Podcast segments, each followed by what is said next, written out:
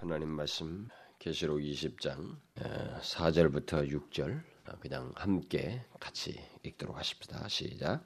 또 내가 보자들을 보니 거기에 앉은 자들이 있어 심판하는 권세를 받았더라. 또 내가 보니 예수의 증거와 하나님의 말씀을 인하여 목배임을 받은 자의 영혼들과 또 짐승과 그의 우상에게 경배하지도 아니하고 이마와 손에 그의 표를 받지도 아니한 자들이 살아서 그리스도로 더불어 천년 동안 왕노릇하니 그 나머지 죽은 자들은 그 천년이 차기까지 살지 못하더라. 이는 첫째 부활이라. 이 첫째 부활에 참여하는 자들은 복이 있고 거룩하도다.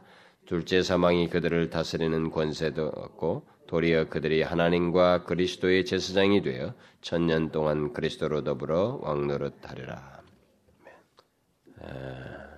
우리가 지난 시간에 그 20장 어, 1절부터 3절을 통해서 어, 천년 동안 사단을 결박한다는 말씀이 어, 그 무엇을 의미하는지 그것이 시기는 언제이고 무엇을 의미하는지를 살펴보았습니다. 소위 천년 왕국으로 말하는 이 본문의 천년은 예수 그리스도의 초림에서 재림까지를 말하는 것으로 우리가 어, 볼 수 있다. 그 기간 동안의 결박은 어, 그러니까 예수 그리스도께서 이 땅에 육신 입고 오셔서부터 재림하시기까지 사단을 이게 결박한 그 천년 동안을 그렇게 보는 그 천년이란 그 사단의 결박은 일종의 목적이 있다고 그랬죠. 음, 그것은 사단이 그 이전에 그 만국을 미혹하는 그 권세를 가지고 만국을 미혹하는 그런 존재였는데 어, 그 만국을 미혹하는 그의 능력을 결박을 통해서 제한함으로써 억제함으로써 결국 선교의 역사, 구원의 역사가 그리스도의 오시기까지 있도록 하기 위해서 결박한 것이다. 네, 그렇게 말을 했습니다. 그래서 그 실제로 그, 그 사단의 결박으로 인해서 어, 예수 그리스도 이후에 사도들이 어, 뭐 사단의 이전에는 그 사단의 권세 아래서 다 그 미혹돼 있던 온 열, 이방 땅들 있죠. 그 막 우상 우상을 숭배하던 그 땅들이 다 그 자기들의 우상을 막 불에 태우고 에베소 같은 데서는 불에 태우고 막 그리스도께로 항복하는 그렇죠. 그야말로 사람들이 사단에 속한 자들이 복음으로 말미암아 구출되는 그런 역사가 그, 그 뒤이어서 계속 있게 되었고 지금까지 그 역사가 계속되고 있다. 이것은 바로 그리스도 다시 오시기 이전까지 이 천년 동안 사단이 결박된 동안은 계속될 것이다라고 말을 했습니다. 자, 그러면 계속해서 그 천년 동안 있게 되는 또 다른 내용. 우리가 여기 20장 1절부터 10절 사이 천년이란 말이 계속 여섯, 번 이상 나오는데, 아, 또다시 오늘 본문에서도 이제 그 천년에 대한 얘기가 나옵니다. 그 천년 동안 있게 되는 이제 또 다른 내용이 오늘 본문에 나오게 되는데, 아, 앞부분은 어, 다른 어, 천년 동안에 이제 사단과 관련된 내용이었습니다만은 이제는 천년 동안 그리스도로 더불어 왕노로 탄다고 하는 또 다른 어떤 장면을 어, 말을 해주고 있습니다. 그래서 어, 그 똑같은 천년 동안에 앞부분은 사단에게 있게 되는 내용이고 이 뒷부분은 어, 성도들에게 있게 되는 그런 내용을 다루고 있는데 오늘 그 부분을 어, 살펴보도록 하겠습니다. 그 오늘 본문 우리가 같이 읽은 4장과 6절에서 여러분들이 가장 특이하게 가장 보게 되는 가장 주되게 강조되고 있는 그 내용을 발견하게 되는데 그게 뭡니까? 무엇이 오늘 이 본문에서 가장 주되게 강조되고 있어요? 천년을 얘기하면서 것은 어, 천년 동안 그리스도로 더불어 어, 왕노릇한다라는 내용입니다. 자, 오늘 이 내용을 이제 중점적으로 언급을 하려고 하는데요. 어, 우리는 이미 지난 시간에 여기서 말하는 천년이 문자적인 천년이 아니라 천년이라기보다는 계시록에서 계속적으로 상징적으로 모든 숫자라든가 이 표현들을 요한이 본 어떤 환상, 그 장면 여기서도 내가 보니 그랬잖아요. 그가 본 어떤 장면들이 가지고 있는 상징적인 내용들을 계속 말해왔던 바대로 결국 그들이 가지고 있었던 열이라고 하는 숫자를 보통 완전수로 얘기했는데 그 완전수의 그 세제곱을 한 수로서 하나님께서 청하신 완전한 기간, 어떤 하나님 편에서 보시는 어떤 완전한 기간을 어, 상징하는 것이다. 그래서 결국 예수 그리스도의 초림 때부터 재림까지의 기간을 어, 말하는 것이다. 이렇게 말을 하면서 어, 그 기간 동안에 이제 앞부분은 사단을 결박하는 장면이 있지만 또 다른 한 장면에서 바로 그 기간 동안에 성도들이 이게 성도들에게 있는 특별히 이제 죽은 성도들입니다. 여기서 보면은 이미 이 땅에서 떠난 성도들이죠. 그 성도들이 그리스도로 더불어 왕노릇하는 이 내용을 어, 오늘 본문에서는 강조해주고 있습니다. 아, 결국 두 측면이 강조되고 있죠. 여기 어, 천년을 얘기하면서 1절부터 6절 사이에서 아, 첫 번째는 사단이 결박하는 이 측면이고 아, 또 다른 한 측면은 성도들의 왕노릇하는 이한 측면을 똑같은 천년을 두고 묘사, 본 것을 말을 해주고 있습니다. 결국 요한은 같은 천년 동안에 있는 이 두 장면을 환상 중에서 보고 그것을 쭉 열거를 해주고 있는 것입니다. 두 개 단락으로서 나누어서 연락하고 연결해서 말하고 있죠. 자 그러면은 요한이 그 천년 동안에 있는 이 또 다른 장면, 곧 그리스도로 더불어 왕노릇하는 것에 대한 이 묘사 여기서 우리가 이제 어, 갖는 아주 독특한 내용이 있어요. 오늘 이 짧은 내용이지만은 제가 그더 많은 것을 설명하고 싶은 그 정말 시간만 허락되면 더 하고 싶은 막 그 준비해서 하고 싶은 그런 내용들이 사실 많이 있어요. 뒤에 보면 여러분 아, 첫째 부활이며 둘째 사망이며 뭐 이런 내용들이 있기 때문에 이게 지금 다 천년왕국과 아주 중요한 문제를 가지고 얘기를 하고 있어요. 그래서 그것을 하나씩 설명을 하면은 먼저 요한은 요한이 먼저 본 장면이 뭡니까? 이 천년 똑같은 장면이 다른 측면이지만 천년 동안 있게 된 또 다른 장면은 보좌들을 보았습니다. 아, 근데 이 지금 제가 이미 지난 시간에도 말했습니다만 이, 이 1장부터 1절부터 6절 사이, 이 10절 사이 이 내용이 지금까지 복음주의 안에 있는 수많은 이 다 성경을 인정하는 그 사람들 사이에서 굉장히 많이 사람들이 나뉘었습니다. 크게는 세 부류였지만은 전천년설자 중에서는 역사적 전천년설, 세대주의 전천년설자로 해가지고 거기서도 또 나뉘었습니다. 가지고 이 전천년설자들 안에서도 굉장히 나뉘어요. 이 본문 가지고 계속 나뉘는 것입니다.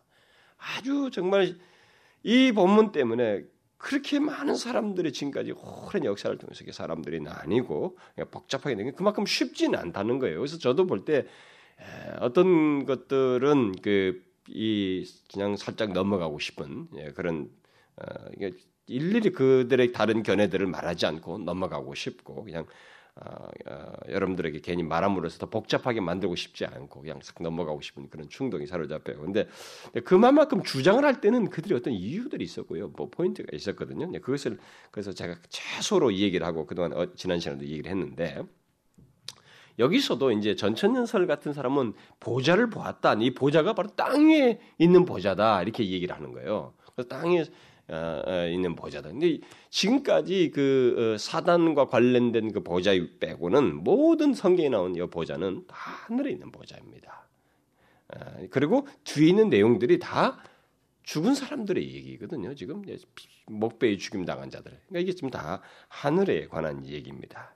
그리고 그래서 이 보좌가 먼저 보게 되는데 이제 먼저 하늘에 있는 보좌를 본 거죠. 그리고 거기에 앉은 자들을 보았습니다. 근데 그들이 심판하는 권세를 받았어요. 받는 장면이어서 받는 것을 보았습니다. 근데 이제 여기서 지금 중요한 것은 오늘 본문의 중요한 것은 이들이 누구인가라는 겁니다. 그것에 대해서 여기서 어, 많이 묘사를 해주고 있습니다. 이들이 누구라고 말하고 있습니까? 먼저 이제 오늘 본문에서 크게 두 개의 묘사로 말하고 있는데 먼저 이 4절에서 한 중요한 묘사를 하고 있고 6절에서 또 하나의 중요한 묘사를 하고 있습니다. 똑같은 사람들이에요. 똑같은 사람인데 자 먼저 여기 4절에서 묘사하고 있는 건 뭐예요? 심판하는 권세를 받아서 보좌에 앉아 있는 이들은 이 사람들은 아, 먼저 이게 심판하는 권세를 받아서 보좌 앉았다고 하는 것은 결국 뒤에서 나오는 그리스도로 더불어 천년 동안 왕노릇 한다는 것과 문맥상에서 일치되고 있어요. 그러니까 왕노릇 하는 그러니까 권세를 가지고 그러니까 심판하는 권세를 받아서 보좌에 앉아 있는 왕노릇 한다는 것과 보좌에 앉는 것과는 일맥상통합니다. 그런 어, 연결된 속에서 문맥 속에서 먼저 그것을 어, 시사하고 있습니다. 그런데 이제 이 사람들에 대한 묘사가 사절에서 두 개의 묘사로 어, 나오고 있습니다. 두 부류를 이제 나누어서 설명을 하고 있어요. 첫째는 예수의 증거와 하나님의 말씀을 인하여 목배임을 받은 자들의 영혼들이다 이렇게 말을 하고 있고 그러니까 심판하는 권세를 받아서 보지 앉은 자들에 대한 묘사예요. 그 둘째는 짐승과 그의 우상에게 경배하지도 아니하고 이마와 손에 그의 표를 받지도 아니한 자들의 영혼이라고 말하고 있습니다. 여기서 먼저 주목할 사실은 이들이 육체가 아니라고 하는 거예요. 여러분들이 이제 또 원문이라든가 영어 성경 같은 거 보면 더 정확하게 좀 있는 우리나라도 그 말이 나오긴 합니다만은 여기서 이 땅에서의 신자들이 아닌 이미 육신의 장막을 벗은 영혼들이다라고 말하고 있습니다. 그러니까 이게 이제 어, 이 땅에서의 보호자를 마른 사람들하고는 벌써 틀리는 거예요. 이 본문의 묘사하고 어, 그러니까 정확한 묘사를 보게 되면 어, 이 이들이 이제 영혼들이다는 거. 따라서 이 첫 번째 묘사는 순교자들의 영혼을 가리키고 두 번째 묘사는 아, 순교를 당하지는 않았어도 짐승과 그의 우상에게 경배하지 않고 이마와 손에 짐승의 표를 받지 않는 어떤 순교적인 삶을 통해서 그리스도를 높이다가 죽은 어, 세상을 떠난 신실한 증인들의 영혼을 가리킨다고 할 수 있습니다. 그리스도를 신실하게 믿고 죽은 사람들 가운데는 전자와 같은 사람도 있고 후자와 같은 사람도 있습니다. 다시 말하면 전자와 같이 순교 실제로 목배임을 당하는 것과 같이 예수 그리스도를 믿는 것처럼 서둘러서 자신들의 보편적인 인간의 자연적인 삶을 사는 게 아니라 인위적인 죽임을 당하여서 죽게 된 사람들이 있습니다. 그런 순교적인 순교의 삶을 산 사람이 있어요. 그러나 똑같이 또 다른 사람들, 그리스도를 신실하게 믿는 후자와 같은 사람들이 있습니다. 끝까지 자신의 믿음을 신실하게 지키면서 살지만, 그 순교적인 삶을 살지만, 그런 증거를 가지고 끝까지 사는 거예요. 네, 어, 어, 하나님께 주신 보편적인 삶을. 그것을 우리는 실제적으로 예수님의 그 사도들 중에서도 보게 되죠. 야고보 같은 것은 같은 요한의 형제입니다만은 야고보 같은 경우는 순교의 죽음을 당했지 않습니까? 일찍이 일찍이 목배임을 당했습니다. 그러나 요한은 순교를 당하지 않고 짐승과 그의 우상에게 경배하지 않고 어, 순교적인 삶을 살았습니다. 이 둘은 모두 주님께서 자신의 마시는 것을 마시고 자신의 받을 세례를 받을 것이라는 말씀을 다 들은 사람들입니다. 너희들은 다 내가 마시는 잔을 마실 것이다. 결국 그런 삶이거든요. 십자가의 삶이고. 그걸 다 들은 사람들. 그러나 죽음은 다르게 죽었습니다. 야고보나 사도 요한 같은 걸 보게 되면. 제가 왜 이 사실을 말하느냐면은 여기 보좌에 앉아 심판하는 권세를 받은 자들, 곧 그리스도로 더불어 천년 동안 왕노를 차는 자들이 어떤 사람들의 주장대로 순교의 죽음을 당한 자들만을 말하는 것으로 해석하는 경우, 이 본문을 다 순교자들, 순교자들만을 말하는 것이라고 일반적으로 많이 해석을 하고 있기 때문에 그렇습니다. 그러나 사도 요한의 예수님의 제자들 보다시피 그들 가운데서 다르거든요. 그러나 둘 다 다 사도 요한도 왕노릇하는 그 그룹에 들어가요 결국은. 현재도 그렇겠지만 있을 있을 때도 그렇지만은 그 그때 당시에 사람들을 두고도 말을 하지만은 이 내용은 앞으로의 모든 그리스도인들을 향해서 말한단 말이에요. 그래서 이, 세, 이 세상이 어, 순교적인 죽음을 당한 사람들뿐만 아니라 이 세상에 있는 동안에 이 사도 요한처럼 죽기까지 늙, 늙어서 죽기까지 끝까지 믿음을 지키면서 주님을 따라간 그런 사람들도 포함한다고 말할 수 있습니다. 그래서 이 본문에 왕노릇 하는 사람도 이건 순교자들만 왕노릇 한다. 어? 이렇게 해석을 하는 것입니다. 그러다 보니까 이제 5절 같은 행위의 그 나머지 죽은 자들을 누구로 해석하느냐에 따라서 또 견해가 굉장히 나뉩니다. 그래서 교회 역사상 성경에서 가장 해석하는데 문제도 많고 다양한 해석이 있었던 본문이 바로 여기에요. 1절부터 10절입니다. 이 본문만큼 하여튼 말도 많고 견해가 나는 것도 없어요. 정말로 복잡하게 나뉘었습니다. 어쨌든 제가 지난주부터 좀 정리를 했기 때문에 그것을 여러분들이 어느 정도 따라오면 그게 가장 그나마 성경의 요한계시록 안에서의 흐름에도 맞고 성경 전체의 흐름에도 그나마 가장 가깝다고 볼 수가 있겠습니다.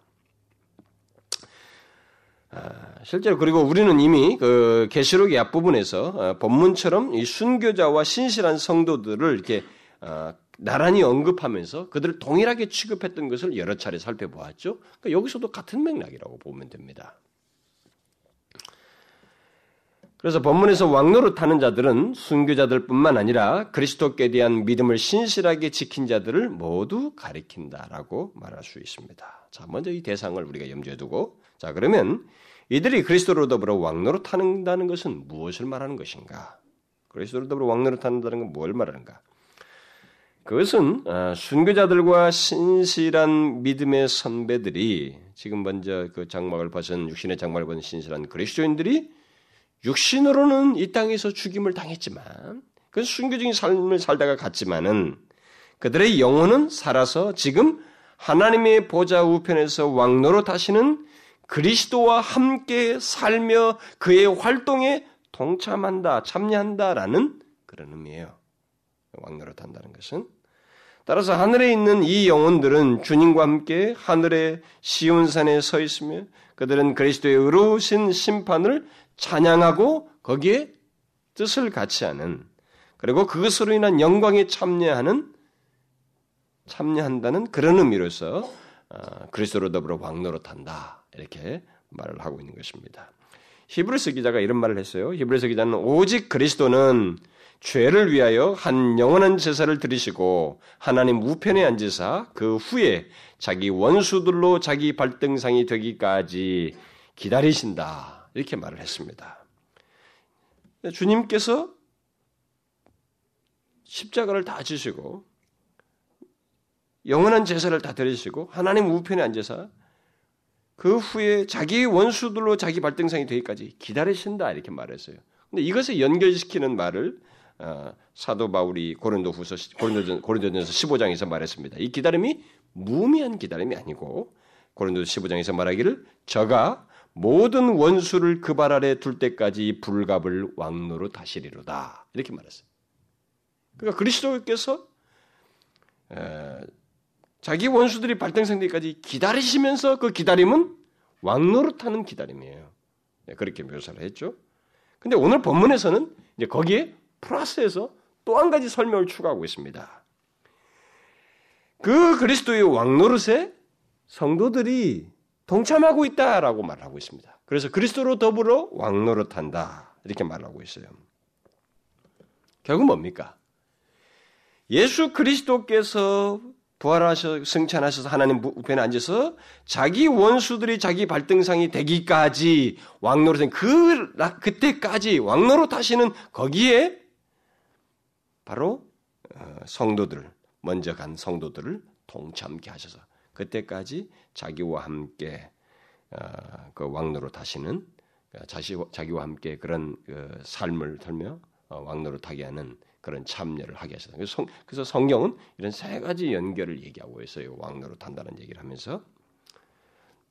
그래서 그리스도로 더불어 왕노릇 한다는 어, 이 사실은 어, 왕노릇 하는 이 사람들은 그리스도와 함께 살면서 1천년 동안 어, 그리스도께서 원수들이 그 발 아래 두기까지 그의 활동에 다 참여하는 것입니다. 그러니까 이것에 대해서 우리가 이제 이상하게 생각할 수도 있지만 그리스도는 이 자신을 위해서 죽은 그 먼저 간 이 믿음의 선배들을 자신의 그 왕노릇, 왕적인 사역에 동참시키는, 기꺼이 동참시키시를 원하신다는 거예요. 그, 그러니까 우리는 이 부분에 대해서 충분한 상상을 할 수는 없습니다. 이것이 어떻게 이루어지는 데 대해서는 상상할 수 없지만 왕노릇 한다는 이 표현에 대해서 단순히 그리스도와 함께 삶을 사는 것으로 넘어서서 그리스도께서 그들과 자신의 뜻을 공유하시고 나누시고 자신의 영광에도 참여케 하시는 일을 하게 하신다라는 거예요. 그 얘기를 오늘 본문에서 얘기를 하고 있습니다. 그런데 우리가 여기서 이제 한 가지 덧붙여서 생각해야 할 것이 있습니다. 자, 분명히 여기서는 어, 영혼들이에요. 이 세상의 육신의 장막을 떠난 영혼들의 왕노릇이라고 말했습니다. 그런데 우리가 계시록 앞부분에서 여러분 한번 5장을 한번 보세요. 5장에서 우리가 그때도 살펴보았습니다만은 5장 9절에 에, 에, 그 보면은 어, 자 9절부터 10절 한번 다 같이 읽어볼까요? 시작.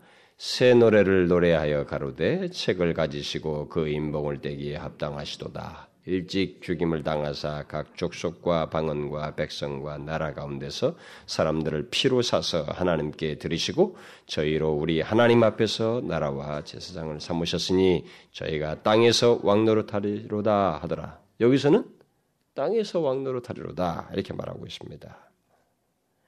자 이것을 좀 연관지어서 우리가 생각해 볼 필요가 있습니다. 자이 말은 예수 그리스도께서 피로 사서 하나님께 드린 자들은 하나님의 나라가 되고 제사장이 되어서 이 땅에서부터 하나님의 통치와 구원의 역사에 참여하는 자, 다시 말해서 그리스도와 함께 왕노릇하는 자로서의 삶을 살게 된다 이 말입니다. 그러니까 하늘에서 왕노로 타게 하는 자들이 사실상 이 땅에서부터 왕노로 타게 된다는 것을 말하고 있습니다. 왜 이것이 가능한지는 뒤에 가서 제가 덧붙여드리겠습니다. 왜 이것이 가능했냐? 물론 미리 말하면 이것은 그리스도 때문에 그래요. 모든 것이 그리스도께서 피로 산 자들에게 자신의 모든 것을 같이 공유하고요. 이게 나누고 참여케 하시기 때문에 그렇습니다. 근데 중요한 것은 장차 왕로로 탈 사람들, 하나님 나라에서 이게 그 그리스도와 함께 이 육신의 장막을 받고 난 이후에도 그리스도와 함께 탈 사람들은 이 땅에서부터 이미 그리스도의 피로 사서 하나님의 나라가 되고 제사장이 되어서 그리스도와 함께 타는 자로서의 삶을 갖는다라는 것입니다. 이 사실을 우리가 그래서 제가 항상 이 계시록을 얘기할 때나 다른 것을 얘기할 때도 얘기잖아요. 우리가 죽음 이후에 하나님 안에서 누리는 어떤 영광과 축복은 이게 단절된 것이 아닙니다. 갑작스럽게 죽어서 요행스럽게 생겨나는 게 아니고 항상 연장선상이에요. 이 땅에서부터의 어떤 위치와 모습, 상태를 그것이 씨앗의 성격이든 그 누림의 풍성함이 어느 정도까지 가든 간에 어쨌든 이것은 여기서부터 계속되는 거예요. 그래서 하나님 나라에서의 모든 형태는 사실상 여기서부터 다 같습니다. 그리고 나중에 우리가 뒤에서도 뭐 좀 언급이 될는지 모르겠습니다만 육체의 부활이 있어요. 그 육체의 부활도 우리가 나중에 부활될 때도 다 여기서의 씨앗이에요. 이 씨앗에 다 하나님께서 거기에 고린도 15장이 말한 것처럼 거기에 각각의 독특한 한 각각 사람에게만 그 씨앗에 따른 무엇을 가지고 있거든요. 성분들을 가지고 있다. 그것을 완전 회복시켜요. 우리가 나중에 영화로운 몸을 가질 때도. 그러니까 이게 모든 것이 연결되어 있습니다. 독립적인 게 아니에요. 그래서 이 땅에서부터 왕노를 탄다는 것이죠.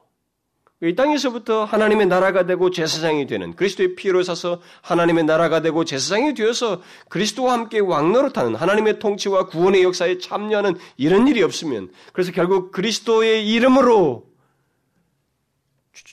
그 사단에 속박한 자들을 구원하고 제사장이 되는 거죠. 그들을 하나님께로 이끄는 이런 왕노릇하는 모습이 이 땅에서부터 가면 좀 있는 거예요. 하나님의 통치를 다 하나님이 다스리고 있다고 하는 것이 나를 통해서 드러나는 겁니다. 그리스도의 피로 산 자들 통해서 드러나는 일이 이 땅에서부터 있는 거예요. 그것의 연장선상이다. 라는 것을 우리가 연관지어서 생각하면 좋겠습니다. 그래서 어쨌든 오늘 본문에서 말하는 영혼, 어, 왕노릇은 영혼들의 왕노릇이라고 하는 것을 보게 될 때 일단 하늘에서의 왕노릇이라고 어, 말하고 있다는 것입니다. 그리고 그 영혼들이 1천년 동안 왕노릇 한다고 말함으로써 본문은 그리스도께서 재림하실 때까지의 왕노릇하는 것, 재림하실 때까지의 왕노릇을 말하고 있다는 것이죠. 그러면 그 이유는 뭡니까? 그 이유는 영혼과 그리스도의 재림하신 이후에는 영혼과 몸이 결합한 상태에서 왕노릇하는 것을 말합니다. 새로운 국면이에요. 그래서 좀 이따 나오겠습니다만은 그건 새로운 국면입니다. 여기서는 지금 한계를 짓고 있어요. 그 한계를 짓고 있기 때문에 그 어떤 기간을 딱 한계를 짓고 있고 그들의 상태도 영혼들이 왕노를 탄다 이렇게 말하고 있습니다.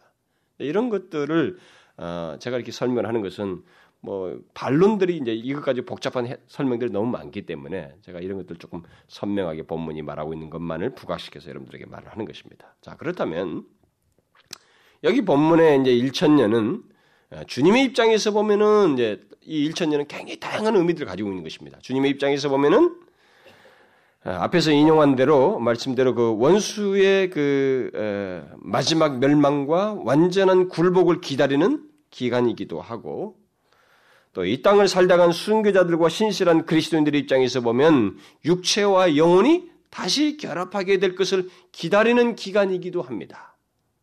그러니까 완전한 회복 이전에 그 영혼과 육신이 육체가 회복되기를 기다리는 그, 그, 그 이전까지의 그 기간이기도 하는 것입니다. 그야말로 이 땅에서의 육체적인 죽음과 장차 있게 될 육체의 부활 사이의 기간이라고도 말할 수가 있는 것입니다. 또, 주 안에서 잠든 모든 그리스도인들에게 있어서 이 어, 왕노릇하는 이 일천 일천년은 바울이 말한 대로 몸을 떠나서 주와 함께 거하는 기간이기도 하는 것입니다. 몸을 떠나서 주와 함께 거하는 기간.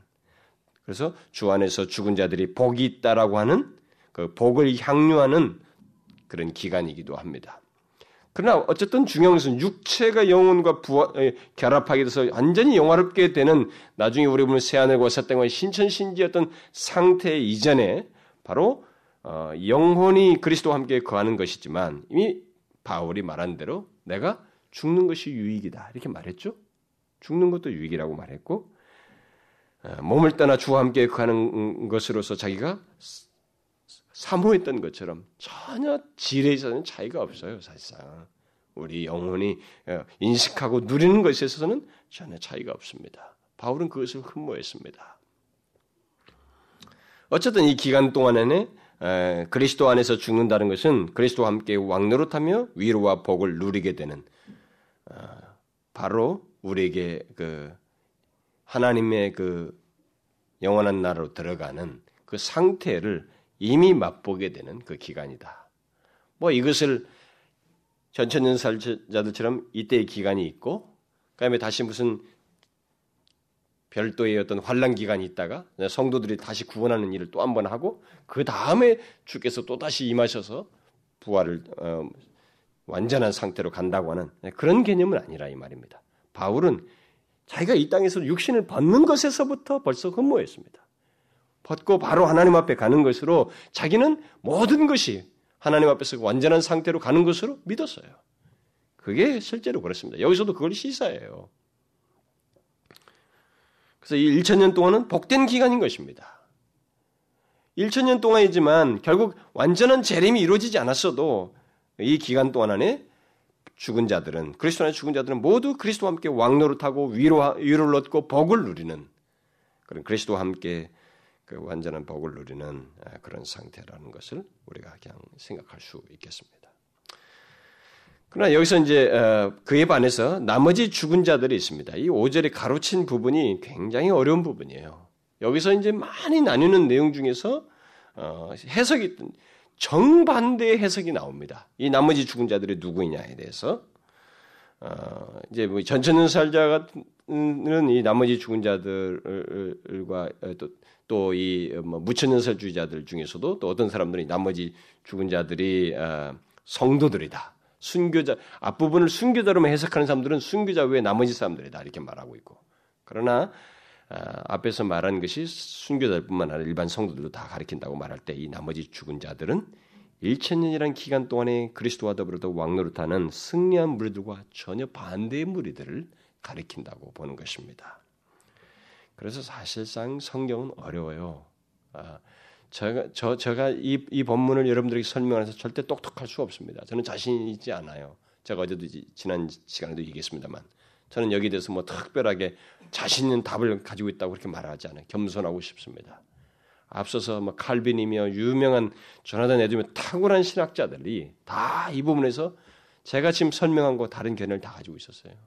그 탁월한 사람들이 다 이 다르게 해석해요. 물론 그들이 그렇게 해석하는 상황과 역사적인 배경들을 다 끌어안고 있었기 때문에 다른 해석을 했습니다만 어쨌든 쉽지 않아요. 다른 해석을 하는데 이 본문들을 다 효과적으로 사용했습니다. 어쨌든 제가 앞에서 말한 그 내용에서 이 본문에서 말하고 있는 것들에 충실하게 되었을 때 여기 나머지 죽은 자들은 승리한 무리들과 정반대 사람들이다. 아, 그들은 첫째 부활에 참여하지 않음으로써 결국 회개치 않고 그리스도를 믿지 않은 채로 생을 마감한 사람들, 바로 그 사람들에 대한 아, 이 얘기를 하는 것이다 라고 보는 것입니다. 자, 그러면 이제 여기서 어, 중요한 내용이 이제 나오게 됩니다. 첫째 부활에 참여하지 못한 자들은 마침내 아, 둘째 사망에 이르게 된다 이렇게 말을 하고 있어요. 여기 6절은 예, 아주 중요한 내용을 담고 있는데 이 첫째 부활에 참여하는 자들은 복이 있고 어, 거룩하도다. 그러나 둘째 사망이 그들을 다스리지 어, 다스리는 권세가 없고 도리어 그들이 하나님과 그리스도의 제사장이 되어 천년 동안 그리스도로 더불어 왕노릇하리라. 도대체 이 말은 무슨 말인가? 첫째 부활은 무엇이고 둘째 사망은 무엇인가? 아, 먼저 본문의 문맥에서 첫째 부활에 참여하는 자들이 아, 앞에서 말한 순교자와 신실한 그리스도인들과 같은 사람들이요 그들에 대한 다른 표현이라고 하는 것을 우리가 염두에 두는 게 좋겠습니다. 제가 앞부분에서 말했죠. 이 왕노릇 타는 사람들에 대한 두 개의 묘사가 오늘 본문 4절과 6절 사이에 나오고 있습니다. 하나는 아까 어, 예수의 증거와 하나님의 말씀이나 목배인 받은 뭐 그, 그, 그, 사람들에 대한 묘사이고 또 다른 하나는 어, 첫, 첫째 부활에 참여한 사람이다라고 하는 묘사로 나오고 있습니다. 근데 여기서 중요한 것은 그리스도로 더불어 왕노릇하는 자들을 첫째 부활에 참여하고 둘째 사망과 무관한 자들로 말함으로써 이 첫째 부활이 굉장히 중요하다는 것을 본문에서 시사하고 있습니다. 사실 성경에는 둘째 부활이라고 하는 문자적인 단어가 나오지 않습니다. 그리고 둘째 사망이라는 말이 나오지만 첫째 사망이라고 하는 문제, 첫째 사망 이런 단어는 나오지 않아요. 이 본문을 통해서 이제 우리가 첫째와 둘째, 어, 첫째, 둘째 부활, 첫째 사망을 예견해서 설명할 수 있을 뿐입니다. 근데 여기서 일단 이 얘기를 하면서 왕노릇하는 얘기를 하면서 첫째 부활이라고 하는 이 첫째 부활에 참여했다고 하는 것에 대한 중요성을 굉장히 강조하고 있습니다. 그래서 이 첫째 부활에 참여한 것으로 인해서 둘째 사망과 무관하게 된다고 하는 사실을 말해주고 있습니다. 그렇게 볼 때에 여기서 일단 첫째 부활에 참여한 자들이 얼마나 복되고 영광스러운가 그 가치를 시, 여기서 시사하고 있어요. 그래서 이 사실을 살피기 위해서 먼저 부활과 사망을 말하면서 첫째 부활, 뭐 둘째 사망이라고 말한 것, 그래서 결국 부활과 사망이 있어서 각각 첫째와 둘째가 있음직한 이런 설명을 우리가 좀 할 필요가 있겠습니다. 본문은 이 첫째 부활에 참여하는 자들은 복이 있고 거룩하도다. 둘째 사망이 그들을 다스리는 권세가 없다. 도리어 그들이 하나님과 그, 리스도의 제사장이 되어서 천년 동안 그리스도보다 왕노릇한다. 이렇게 말하고 있어요. 분명히 첫째 부활에 참여하는 자는 복이 있고 거룩하다는 말을 듣습니다. 그리고 첫째 부활에 참여하지 않은 자들은 둘째 사망을 받는다는 거예요. 그래서 결정적인 게 뭡니까? 사람이 탁 나뉘게 됩니다. 둘째 사망과 둘째 사망에 처하게 되는 사람과 처하되지 않는 사람의 그 분기점은 첫째 부활에 참여한 자예요. 아, 이것이 굉장히 중요하다는 것입니다. 그럼 뭐예요, 이게? 첫째 부활은 무엇이고 둘째 사망은 무엇입니까? 먼저 사망부터 얘기합시다. 이 둘째 사망에 대해서 말하면 둘째 사망이 나중에 여기 14절에 나오는 말이 있어요. 여러분 들 20장 14절을 보게 되면 이게 둘째 사망에 대한 묘사예요. 사실상이요. 이 14절이 마귀와 짐승과 거짓 선지자가 그리고 생명책에 기록되지 아니한 모든 사람들이 아, 이들과 함께 불못으로 어, 상징 곳에 이제 던져지게 되는 이게 둘째 사망입니다. 그래서 둘째 사망은 어, 청 결정적이고 최후의 사망이에요. 그러니까 하나님께서 그의 모든 대적자들에서 최후의 심판을 통해서 영원한 형벌을 받게 하는 심판입니다. 자, 그러면 이게 둘째 사망을 이렇게 말했을 때는 첫째 사망을 우리가 유출을 해야 되겠죠. 그럼 뭐 어떤 사망이 첫째 사망이겠어요? 우리가 일반적으로 말하는 첫째 사망은 육체적인 죽음입니다. 육체적인 죽음이에요. 이것은 개인적으로 말했을 때 맞는 얘기예요. 더 넓은 의미에서 말하면요. 대표가 있습니다. 대표. 첫째 사망은 아담 안에서 죽음을 받게 되는 모든 존재들을 얘기해요. 그러니까 아담 안에 속해서 받게 되는 죽음을 얘기합니다. 첫째 사망은. 그 넓은 의미에서 말하면 그래요. 제가 이 부분을 많은 설명을 하고 싶습니다. 왜냐하면 이 내용이 굉장히 많거든요. 아담 안에서 죽음이 왔고 로마서도 말하고 성경이 많이 말하고 있기 때문에. 근데 이게 또 다른 하나의 설교 한 편이에요. 너무 많은 내용이기 때문에 이 정도만 하고 넘어가겠습니다. 그래서 첫째 사망은 개인적으로 보면 육체적인 죽음이라고 할 수 있습니다. 그래서 어쨌든 아담으로 말미암아서 사망이 생기게 돼서 누구든지 그에게 속한 자들이 이기게 되는 어? 육체적으로 먼저 죽음을 맛보는 것 그리고 그것에 따라서 그리스도를 믿지 않으면 뒤에서 이 둘째 사망은 당연히 받게 되는 네, 그런 사망을 말한다고. 그래서 마지막 이제 둘째 사망은 최후의 사, 사망입니다. 영원한 사망을 얘기하는 것입니다.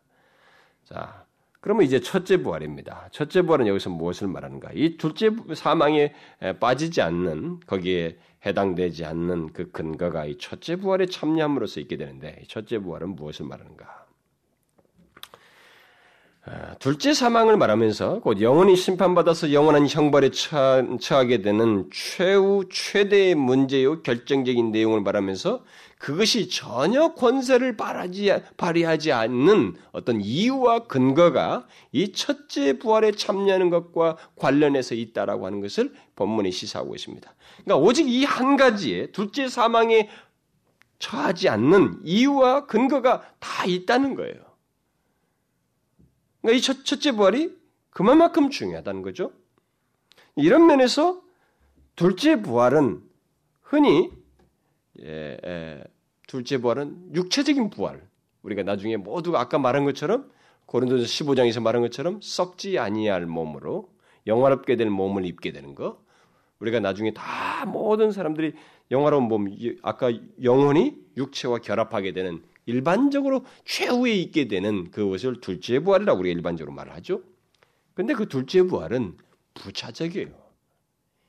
그래서 둘째 부활에 대한 묘사는 뭐 둘째 이런 말 표현을 안 하는 겁니다. 여기서 첫째 부활에 이것이 결정적이라고 하는 것을 본문에서 시사하고 있어요. 그러니까 둘째 부활은 뒤따르는 것입니다. 첫째 부활이 있는 사람에게는 누구에게나 당연히 둘째 부활이 있게 되는 거예요. 그래서 둘째 부활은 어, 일단 육체적인 부활. 이게 부활을 말할 때는 일단 우리가 육체적인 부활을 아, 말을 해야만 합니다. 그런데 여기서 지금 어, 오늘 본문에서 어, 첫째 부활에 참여한 자들이 천년 동안의 그 상태를 말하고 있는데 그들은 영혼들이라고 말하고 있거든요. 그러니까 그들은 아직 영화로운 그 육체를 입지 않고 있습니다. 이런 사실을 생각하게 될 때 고린도전서 15장에 언급된 육체적인 부활은 예, 둘째 부활이죠. 예, 그런 맥락에서 그러니까 그것과 관련해서 볼 때 여기 이제 첫째 부활 그럼 이 첫째 부활은 도대체 무엇인가? 이 첫째 부활을 얘기하는 데 있어서 사람들에게 또 견해가 나뉘게 되는데 아, 세대주의자들이 있습니다. 제가 여러분들에게 왜 세대주의자 얘기를 자꾸 하냐면은 우리나라에도 세대주의 영향을 굉장히 많이 받고 있습니다. 그리고 우리나라에 나와 있는 많은 책들 중에 에, 복음주의인 책들 중에 상당 부분이 세대주의적인 견해를 다 가지고 있습니다. 그리고 이 세대주의가 미국에서는 뭐 굉장한 세력을 가지고 있습니다. 이 세대주의적인 견해들을 보면은 이 둘째 부활을 얘기하면서 그리스도의 재림과 함께 어떤 최후 심판 때 있을 이 둘째 부활을 막 나누어요. 그러니까 결국 그들은 부활을 세 번 얘기합니다. 부활을 세 번 얘기해요. 그렇게 하는 그 근거는 어, 그 예수님께서 말씀하신 그 부활을 이렇게 다르게 해석해서 나온 것입니다. 여러분 한번 우리가 성경을 좀 찾아보면 좋겠네요. 어, 예수님의 말씀을 하기 전에 먼저 사도 바울이 인용한 것부터 하고 예수님 걸 보도록 합시다. 여러분 사도행전을 한번 잠깐만 봅시다. 어, 사도행전 24장 사도행전 24장 그 15절을 어, 보게 되면 15절 어, 다 같이 읽어봅시다. 시작. 저희의 기다리는 바 하나님께 향한 소망을 나도 가졌으니 곧 의인과 악인의 부활이 있으리라 함이라. 사도 바울이 의인과 악인의 부활을 얘기하죠. 장차 있을 것을 지금 얘기하고 있습니다. 근데 이것의 그 원출처는 주님이에요. 아, 주님께서 요한복음에서 말하죠. 요한복음 5장을 한번 봅시다. 요한복음 5장 28절과 29절 우리 다 같이 읽도록 합시다. 28절과 20, 28절과 29절 다 같이 시작. 이를 기이 여기지 말라. 무덤 속에 있는 자가 다 그의 음성을 들을 때가 오나니 선한 일을 행한 자는 생명의 부활로 악한 일을 행한 자는 심판의 부활로 나오리라. 이제 여기 이 본문을 이제 세대주자들이 해석을 하는 겁니다. 이게 대단히 인기 있습니다. 이 해석이. 그리고 많은 사람들도 많은 목사님들도 사실 이 견을 따라요. 근데 사실 우리가 동의할 수 없는 게 있어요. 세대주자들은 여기 요한복음의 부활을 두 번의 부활로 해석하고 있습니다. 그러니까 어, 생명의 부활이 먼저 한 번 있고 심판의 부활이 뒤에 있다 하면서 오늘 계시록 20장을 나누고 있습니다. 20장을 나누어서 해석해요.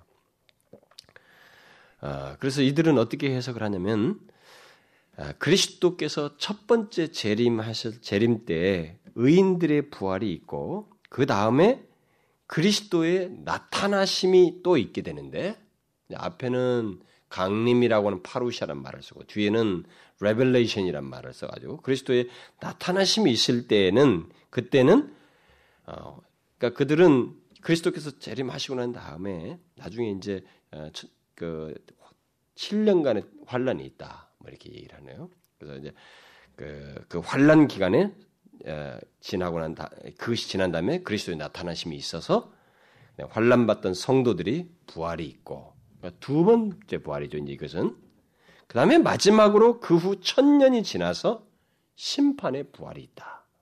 이렇게 예, 그래서 세 번 부활을 얘기합니다. 그러니까 오늘 본문만 봐도 여기 요한복음만 봐도 에, 의인 생명의 부활, 심판의 부활인데 이 사람들은 의인의 부활 얘기하고 심판의 부활 얘기고 또 중간에 성도들이 환란받던 성도들의 부활을 또 얘기합니다. 그래서 세 번의 부활을 얘기해요. 결국 시간의 간격을 두르고 이 세 번의 부활이 있다고 주장을 합니다. 상당히 인기를 얻고 있어요. 이런 본문을 가지고 나름대로 해석을 하고 있는데. 그러나 오늘 요한복음을 보면 신자나 이 불신자가 보면 뭐예요? 모두 똑같습니다. 그러니까 그들이 다 그러니까 무덤 속에 있는 자가 다 그의 음성을 들을 때가 여기서 차별을 두고 있는 이 타이밍을 말하면서 차별을 두고 있잖아요. 모두 똑같이 같은 시기에 부활할 것을 말하고 있습니다. 때를 같은 때를 얘기하고 있어요. 이것을 확증하는 내용이 마르다가 동생 나사로를 살리는 것과 관련해서 한 말 속에서 나오게 됩니다. 마, 마르다는 장래에 있을 부활을 생각하고 주님께 얘기를 하는데 단 한 번의 부활을 말하면서 주님께 말씀을 해요. 마르다가 이렇게 얘기하죠. 그 부활에는 내 오라비가 다시 살 줄을 아나이다. 이 사람은 마르다가 정관사를 붙여요. 그래서 바로 그 부활입니다. 한 번의 부활을 얘기하면서 그렇게 얘기해요. 그때 예수님께서 일체 거기에 대해서 거부하거나 틀렸다고 말하지 않고 그걸 그대로 받아서 얘기를 하십니다. 그러고 나서 그 부활을 얘기하면서 마지막 날의 부활이란 말을 또 얘기를 해요. 그 부활을 지칭하는 말인데 마지막 날의 부활 이런 단어를 또 씁니다. 아, 그러니까 마르다는 그 부활, 그게 마지막 날의 부활을 말하면서 세대두절처럼 마지막 날에 천년 전에 있을 부활 이런 식의 표현을 쓰고 있지 않다는 거죠. 한 번밖에 없는 부활을 얘기하고 있어요. 예수님 또한 요한복음 6장에서 이 마지막 날에 신자들이 살리실 것, 단 한 번의 마지막 날에 신자들을 살리실 것을 얘기를 합니다. 요한복음 6장에도 뭐 39절, 40절, 44절, 54절에서 그런 걸 네 번씩이나 얘기를 하고 있어요. 그렇다면 여기 첫 번째 부활에 참여한다는 말은 장차 있을 부활이 아닌 이미 과거에 참여한 부활입니다. 그것을 우리가 명확히 해야 됩니다. 그러니까 둘째 사망이 다스리지 못할 완전한 부활을 얘기하는 것입니다. 그러면 그런 부활이 뭐예요? 첫 번째 부활에 참여한다는 것, 둘째 사망이 다스리지 못할 완전한 부활, 그런 부활로서의 첫 번째 부활이라는 게 도대체 뭡니까? 뭐예요? 뭐겠어요? 어떤 사람들은 이것은 신자들이 사망에서 생명을 옮긴 것이다. 죄와 허물로 죽었다가 살아난 것을 가리킨다. 그렇게 말하는 사람도 있습니다. 영적으로 살아나는 것을 첫째 부활라고 말합니다. 물론 영적으로 살아나게 된 것을 넓은 의미에서 부활이라는 말로 표현할 수 있고 그것이 첫째 부활에 참여하는 것과 전혀 무관하지는 않습니다. 그러나 성경에서 부활이라는 용어를 사용했을 때는 육체적인 부활과의 연관성을 가지고 이 단어를 썼어요. 그러니까 영적으로 살아나는 것을 부활이라는 단어로 이 표현을 쓰진 않았습니다. 그러니까 세대주의자들은 이 첫째 부활을 이렇게 육체적인 부활을 얘기하면서 이, 예, 이 단어를 쓰, 씁니다만 본문에 언급된 첫째 부활을 일반적으로 이렇게 된 육체적인 부활로 연관지어서 말합니다. 그래서 전혀 개념은 다르요. 그 사람들이 말한 거고. 본문에서 말하는 첫째 부활은 분명히 육체적인 부활이에요. 그러나 과거에 일어난 부활로서 둘째 사망이 지배하지 못할 그것이 전혀 영향력을 못 미치는 완전한 부활을 얘기합니다. 그게 뭐겠냐 말이에요. 육체적인 부활이면서. 그게 뭐겠어요? 과거에 일어난 육체적인 부활이 무엇이겠습니까? 완전한 둘째 사망이 지배하지 못할 그런 완전한 부활이요. 과거에 육체적으로 일어난 부활이 있다면 뭐겠냐 말이에요. 그게 뭐겠어요? 예? 여기 첫째 부활은 육체로 부활하신 예수 그리스도의 부활을 말하는 것입니다. 첫째 부활에 참여한다는 것은 바로 예수 그리스도의 부활에 참여한다는 것을 말하는 거예요. 그래서 바울은 고린도전서 15장에서 그리스도께서 죽은 자 가운데서 다시 살아나시사 잠자는 자들의 첫 열매가 되셨다라는 말을 썼어요.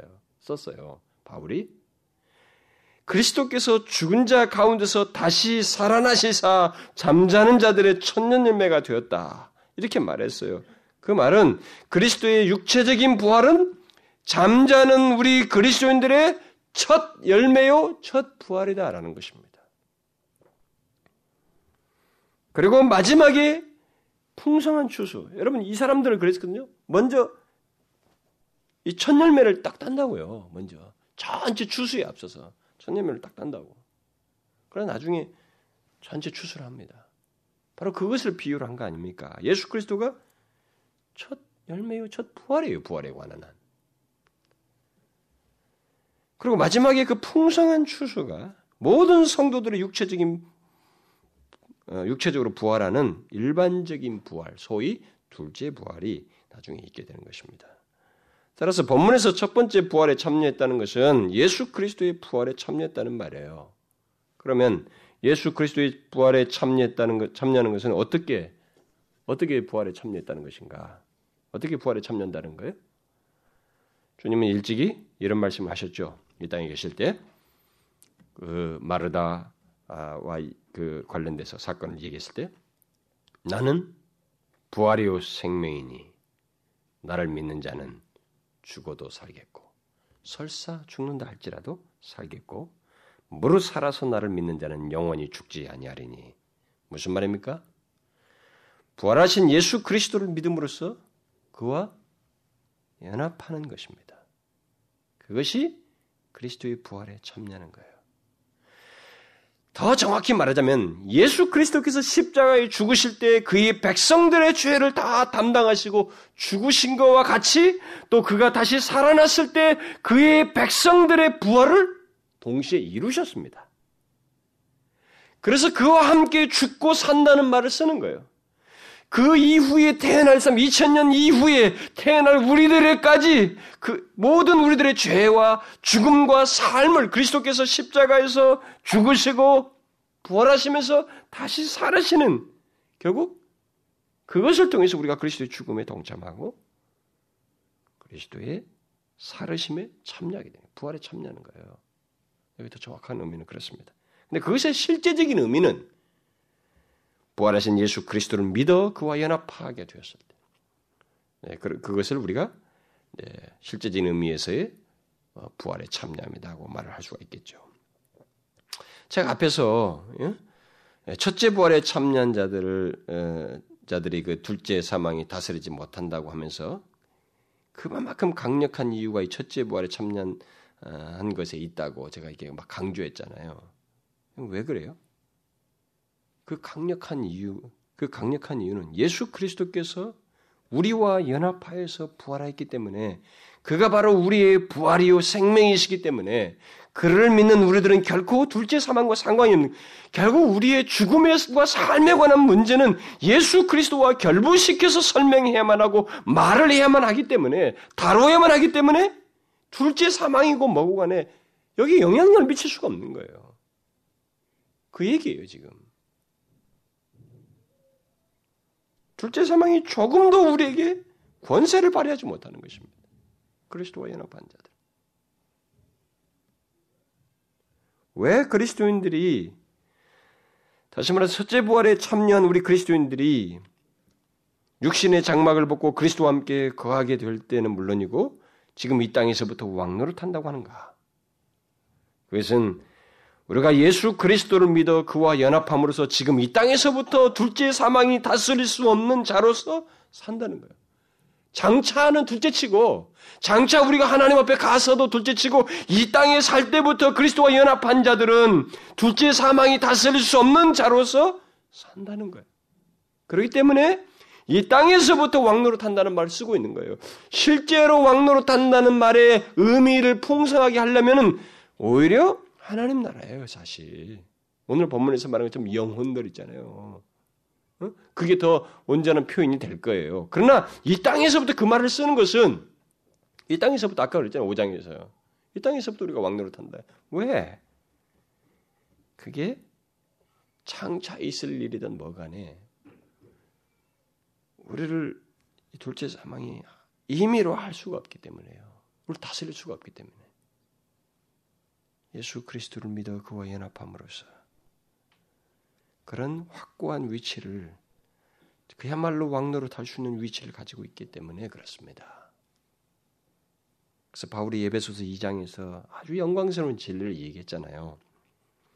허물로 죽은 우리를 그리스도와 함께 살리셨고 또 그와 함께 일으키사 그리스도 예수 안에서 함께 하늘에 앉히셨다고 말하잖아요.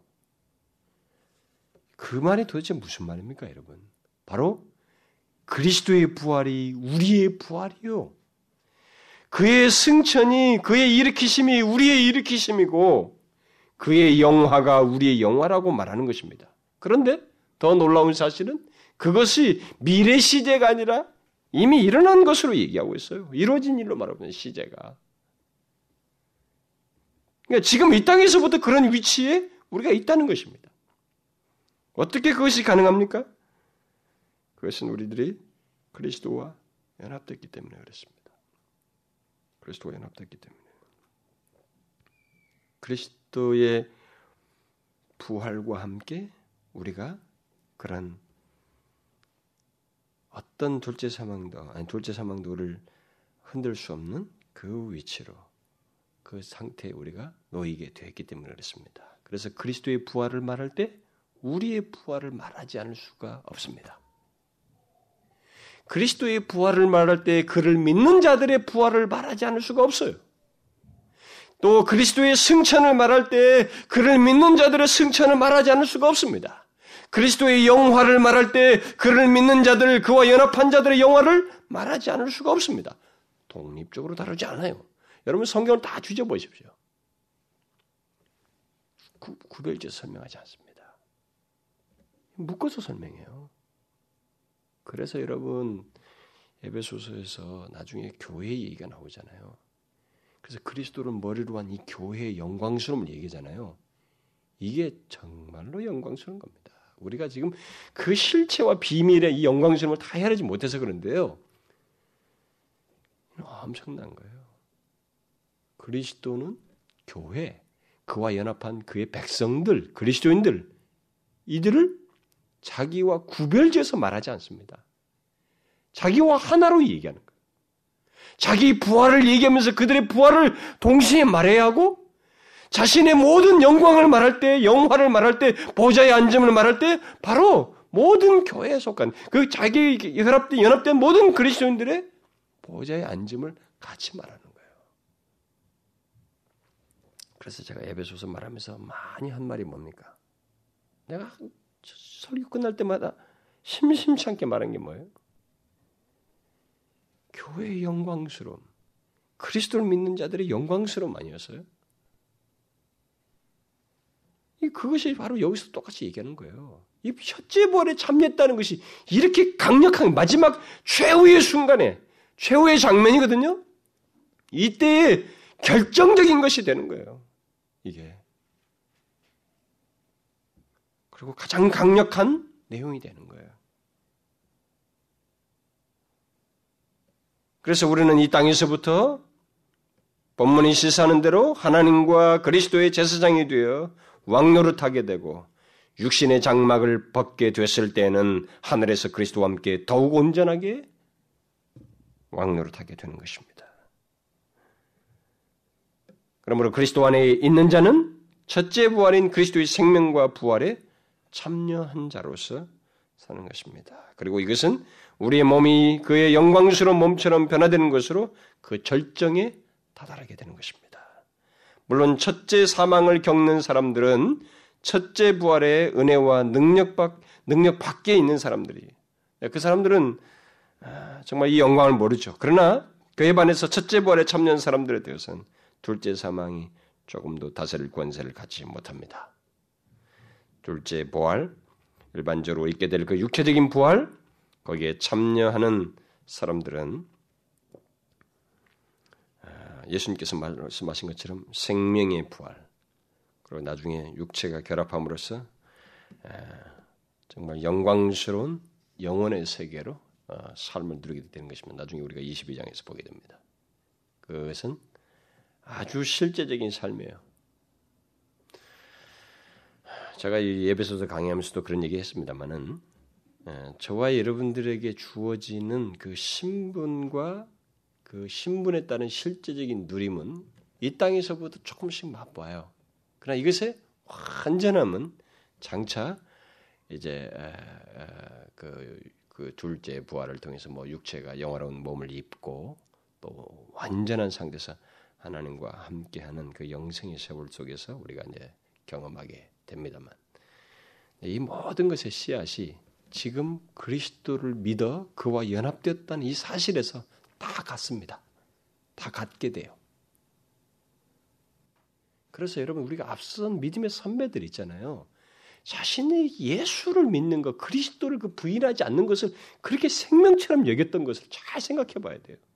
왜냐하면 아니 천지를 죽어도 못 바꿀 내용이거든요. 너무나도 중대하고 크고 영광스럽고 무한한 것들을 그리스도와 연합하여서 그리스도와 함께 그리스도와 더불어 자기가 소유하게 되고 누리고 있고 갖고 있기 때문에 그렇게 태도를 취할 수밖에 없었던 거예요. 그래서 여러분 첫째 부활에 참여한 자의 복이 무엇인지 뭐 둘째 부활은 다시 아무것도 아니에요. 그건 당연히 뒤따르게 될 것입니다. 그래서 고린도전 15장을 읽어보면 여러분들은 황홀할 거예요. 어? 그 부활장은 읽으면 읽을수록 황홀합니다. 우리가 썩을 것으로 심지만 썩지 아니할 것으로 뭐 더 약한 것으로 심지만 더 온전하고 강하고 전혀 손상되지 않는 그 생명력 있는 온전한 몸으로 우리가 그렇게 부활하는 몸체를 가지고 하나님 앞에 서게 된다고 하는 그런 영광스러운 메시지들이 가득 차 있죠. 근데 그게 다 어디서 기냐? 그 그럴 수 있는 근거가 뭐냐? 바로 첫째 부활에 참여한 거예요. 예수 그리스도를 믿어 그와 연합함으로써 우리가 갖게 되는 것입니다. 이 땅에서부터 그걸 가져요. 그러니까 우리가 다른 것에 요동하면 안 되는 것입니다.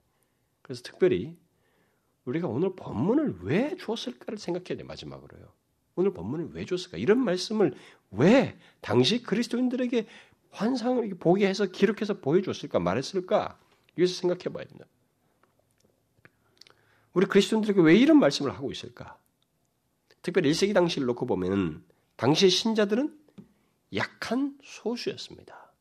그런데 반해서 자신들을 대적하고 억압하는 실체는 너무 막가고 컸습니다. 자신들의 힘으로는 도저히 할 수가 없었어요.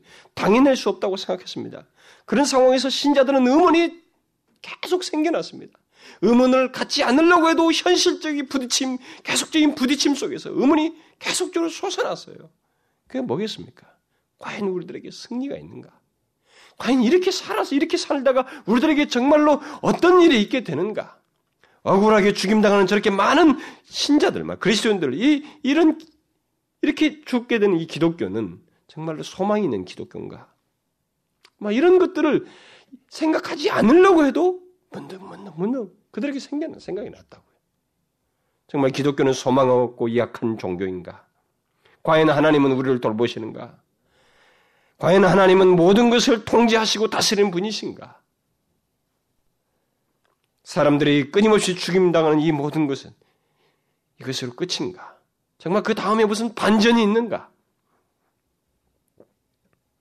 그런 의문을 현실 속에서 부딪혀서 경험하고 있는 그들에게 바로 오늘 본문을 줌으로써 주님은 답을 대신하는 것입니다. 어떤 답을 주고 있어요? 반전이 있다는 것입니다.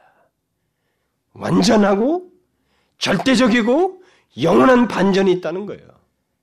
완전히 역전되는 일이 있다는 것입니다. 그리스도인들을 패배시킬 것이 아무것도 없는 대반전이 있다는 것입니다. 뭐요? 이 세상에서 권세를 누리고 하나님을 대적했던 막강한 힘들을 발휘했던 사람들, 그리고 심지어 세상 온천을 미혹하는 사단의 권세들까지도 그들이 어디에 들어갑니까? 불못에 들어갑니다. 둘째 사망이 다 들어가야만 해요. 둘째 사망을 피할 수 있는 자는 아무도 없습니다. 그러나 이 땅에서 비록 소수이고 약한 자와 같고 뭔가 것 같던 너희들에게는 가장 강력한 대적이요 문제거리이고 원수이고 피할 수 없는 마지막 누구도 반전시킬 수 없는 대적인 둘째 사망이 너희를 건드리지 못한다. 다스리지 못한다. 너희들에게 권세를 발휘하지 못한다. 그 대반전이 있다. 그리고 너희들은 영구적으로 왕노릇하게 된다. 이 사실을 말해주는 거예요. 이 당에서 자기들은 왕노릇 못하는 줄 알았습니다. 오히려 자기들 앞에서 큰 권세를 발휘하면 이들은 전혀 다른 존재들이었어요. 죄악을 짓고 하나님을 거스른 자들이었습니다. 그러나 오늘 본문을 통해서 뭐예요? 너희들이 심판한다. 그런 권세를 받은 자들로서 너희들이 영원히 왕노릇하는 그런 존재로 있게 된다. 이런 완전한 대반전을 말해줌으로써 그들에게 위로하고 도전하고 권면하고 힘을 주는 것입니다. 얘는 우리에게 똑같아요, 여러분. 우리가 예수 믿으면서 어느 순간에 무너집니까? 현실 속에서 진짜 하나님이 살아계시는가? 하나님께서 나를 도우시는가? 뭔가 자기의 신앙이 사실성이 결여된 듯이 의문을 야기시키고 현실 속에서 그런 것들을 이렇게 증명되지 않는 듯한 그런 상황들과 어려움들을 겪게 될 때 더욱이 상대는 더 강하게 보이고 예수를 믿지 않는 자들은 더 강력한 힘을 발휘하고 나를 억압하는 듯하고 그런 현실과 세상은 더 득세하는 것 같을 때 우리가 거기서 어른 의문을 갖게 되잖아요. 그러나 본문을 얘기하는 것입니다. 아니다. 끝이 있다. 끝에 반전하는 사람이 있다. 이 반전은 일시적인 너희들이 이 땅에서 몇십 년 사는 것하고는 비교할 수 없는 반전이다. 짤막한 세월이 아니다. 그리고 이 반전으로 인해서 있게 되는 결과는 너희들의 입으로는 설명 못한다. 불못은 영원한 불못은 누구도 설명 못한다. 그 사실을 우리에게 말해주는 거예요. 우리가 이 사실을 기억하고 이 세상을 살아야 되는 것입니다. 첫째 부활에 참는 것의 영광스러움을 알고 살아야 되는 것입니다. 우리는 그리스도와 함께 다루어진다는 것을 생각해야 됩니다. 보좌에 앉으신 그분과 동일한 위치로서 다루어진다고 하는 것을 잊지 말아야 됩니다. 그래서 그 어떤 것으로도 바꿀 수 없는 영광스러운 그 위치와 신분과 그 장래를 소망을 우리가 부여받게 됐다는 것을 잊지 말아야 됩니다. 그것을 기억하고 이 땅에서 삶을 살아야 돼요. 아시겠어요? 제가 가장 침이 마르지 않도록 하고 싶은 메시지, 가끔 가끔 하고 싶은 말은 뭐냐면 예수 그리스도를 믿는 자들의 복됨이에요. 그 어떤 것으로도 환산할 수 없고 대체할 수 없는 그 크고 영광스러운 복이에요. 그것을 오늘 본문도 다시 말하고 있는 것입니다. 첫째 부활에 참여한 자는 둘째 사망이 전혀 힘을 발휘하지 못합니다. 기도합시다. 아, 우리에게 너무 영광스러운 그런 위치와 또 소망을 주시고 이 세상을 살되 무모하게 살지 아니하고 헛되이 지나지 아니하고 생명 있는 자로서 또 이 세상을 기꺼이 이기고도 남을 수 있는 그런 소망과 그리스도 안에서의 그 복된 위치를 가지고 살게 해주셔서 감사합니다. 우리가 하나님이 흔들릴 수 없는 그런 내용들을 가진 자로서 이 땅에서부터 왕노릇하고 정말 제사장이 되어서 하나님의 통치와 그리스도의 하나님의 구원 사역에 참여하는 자 되게 하여 주시고 아, 기꺼이 하나님께서 우리에게 주신 이 짧은 기간 동안에 변절함이 없이 짐승에게 굴복하지 아니하고 이 세상 정신에 굴복하지 아니하고 그리스도께 대한 믿음을 신실하게 지키며 살아가는 저희들 되게 하여 주옵소서. 앞선 믿음의 선배들과 같이 동일한 믿음의 모습을 가지고 이 땅을 지나게 하옵소서. 예수 그리스도의 이름으로 기도하옵나이다. 아멘.